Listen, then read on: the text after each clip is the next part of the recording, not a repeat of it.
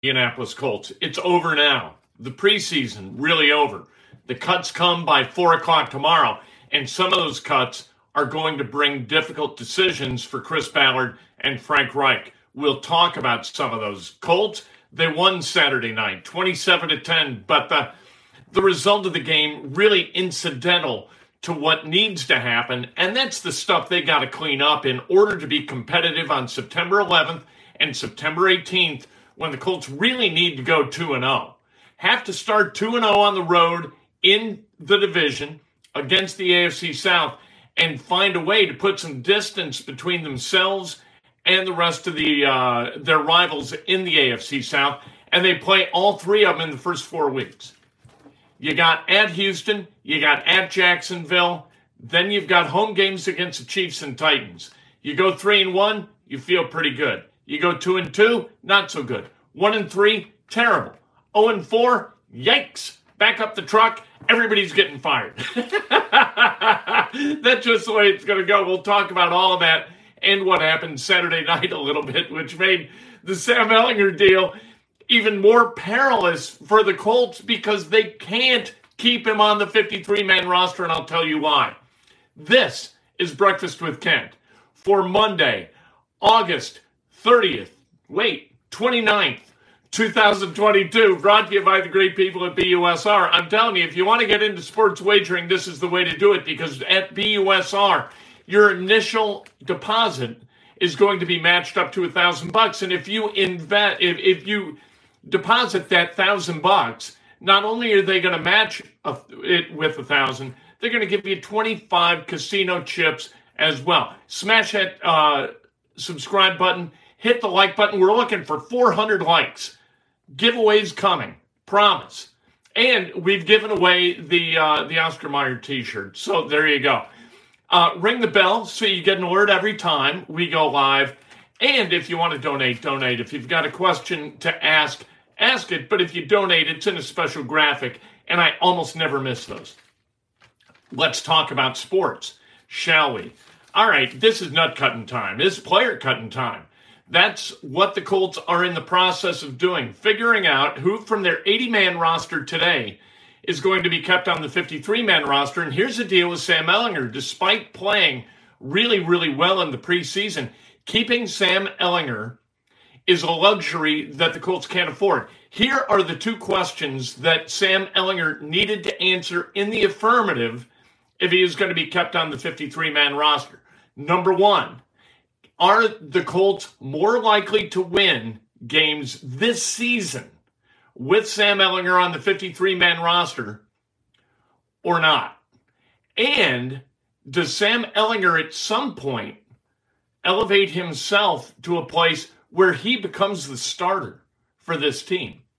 If one of those questions can be answered in the affirmative, they keep Sam Ehlinger. If not, if it's no, he is not going to win us a game in 2022 the answer, uh, then you have to get that second answer to yes in order to be kept. Does he project to be a starter for the Colts? The answers right now are no and no. Yes, a 45 yard touchdown run was wonderful to watch. It was exciting. It was the moment of the game. And his play against the Lions, where he was 10 of 11, was awesome. But he's doing it with and against third team guys. The 45 yard run does not happen against starters, and it does not happen with starters. He would not have to run the ball for 45 yards with starters. That's not what this offense is designed to do. It's not what it's going to do this season. And against the third string guys for the Bucs, those kinds of things can happen. Uh, do you really believe that if Lavonte David and Shaq Barrett were on the field, that Sam Ehlinger finds a way to run the ball 45 yards into the end zone? Doesn't happen. So Sam Ehlinger is a luxury that the Colts cannot afford. They lost Armani Watts for the season. He's gone. Ankle deal. You got to have, according to Frank Reich, a procedure, which I think translates to surgery didn't want to get specific about it, but it sounds like maybe a dislocated ankle, which is disastrous for Armani Watts. Really, really too bad that he got hurt. Overall, the health of the Colts, not bad. Ryan Kelly's coming back to practice today. That's good news. Uh, you lose Watts, right? You lose uh, Ogletree. Thank you, Isaiah. Thank you very much. Why doesn't Foles do it against second stringers? Because that's not his skill set. That's not what he does. And that's not what is going to win games for the Colts this season. If Nick Foles was a really good runner, it's not going to win more games. What the Colts need and what they've gone out and gotten, minus Carson Wentz, which was a departure, but in Philip Rivers and Matt Ryan, they've gone out and gotten really competent game managers, high end game managers. That's what Philip Rivers was in his final season. That's what Matt Ryan is. He is a really, really competent game manager where he's going to hit the right receiver at the right time in the right place to maximize yardage on plays. That's what he does. That's what he's going to do. And that's what they need as a backup. That's what Nick Foles is capable of managing a game at a successful level. Sam Ehlinger, different, gunslinger type guy, right? He's going to take a shot every once in a while. He's going to run it well enough to fool you into believing that that's part of his game and can be part of his game. Earl Morrall wasn't good either, but he was an essential backup. You know what? He was a great game manager. That's what he was.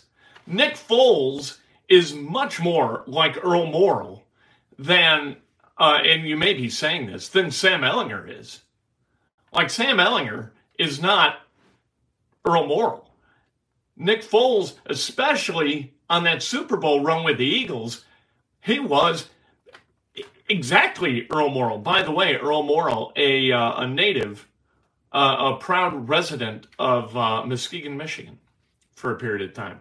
So there you go. Earl Morrall was the backup for the Colts under Unitas. He was also a backup for the Dolphins behind Bob Griese. Earl Morrall, probably historically the best and most successful backup quarterback in the history of the National Football League. Uh, both Matt Ryan and Sam Ehlinger were five of seven. They were sacked once each. The sack on Ryan was an offensive lineman uh, line miscommunication where uh, Lavonte David kind of blitzed and sort of stunted around the uh, through the middle, but uh, around in that center left guard hole, and Quenton Nelson didn't pick it up, and as a result, Matt Ryan goes down. Uh, Dez Patmon, three catches, 50 yards, really good day for Dez Patmon. Not such a good day for Mike Strachan. One catch, 11 yards, and a penalty on Strachan. You cannot make mistakes like that if you're going to be the number five wide receiver for a team. You just can't. You can't jump. You've got to be able to be trusted to do everything. You don't have to be great, but you can't be bad. Does that make sense? You can't jump and cost your team five yards because a five yard penalty in the wrong situation could cost your team the game.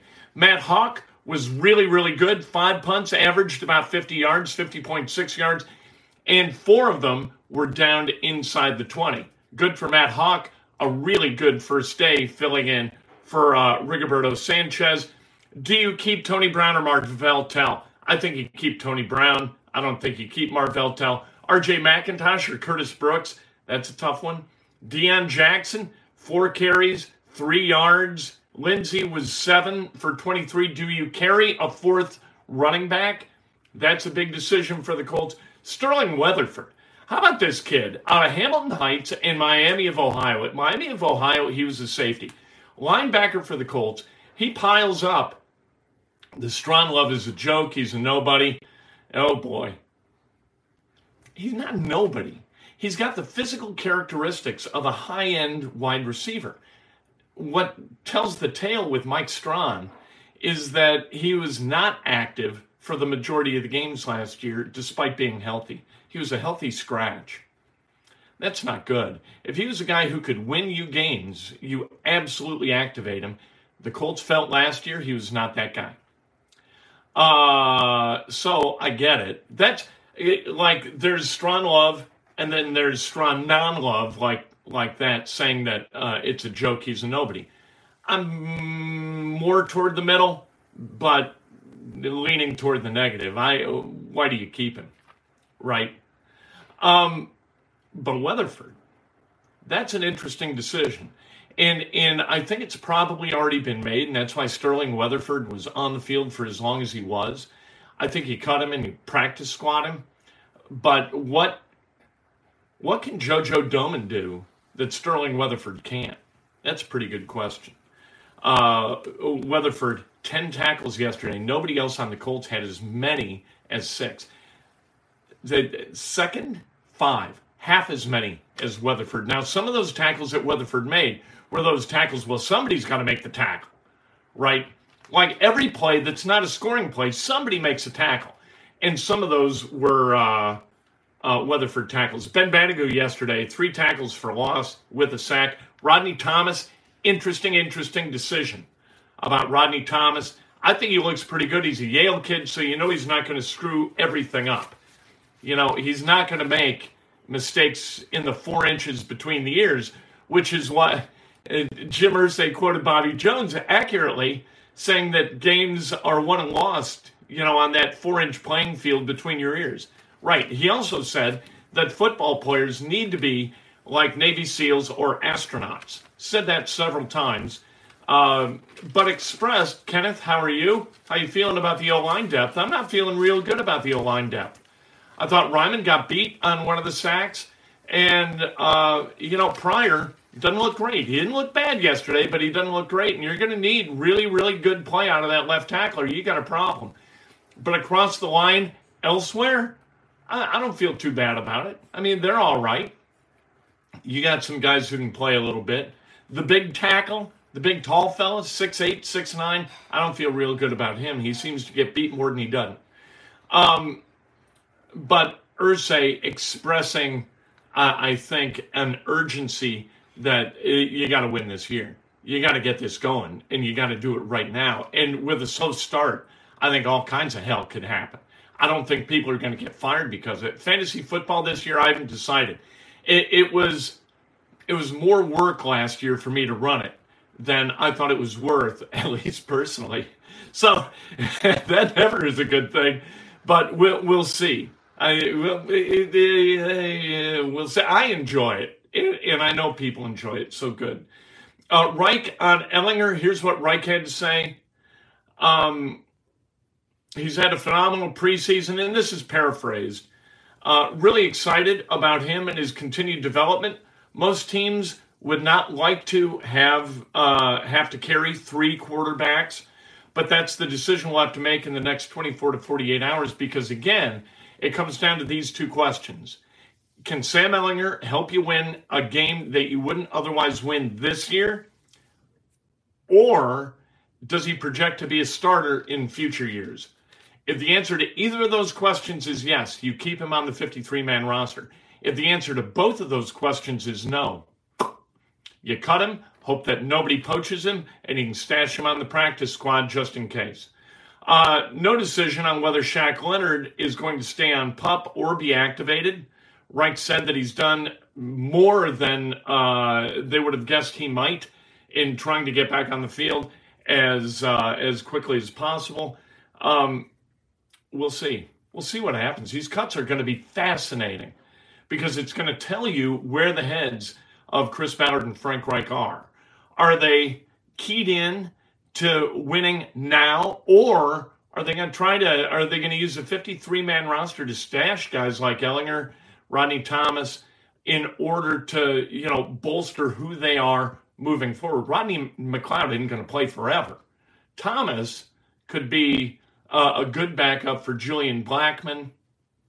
We'll see. I think it's going to be uh, really, really interesting to see what happens. Those might come down today.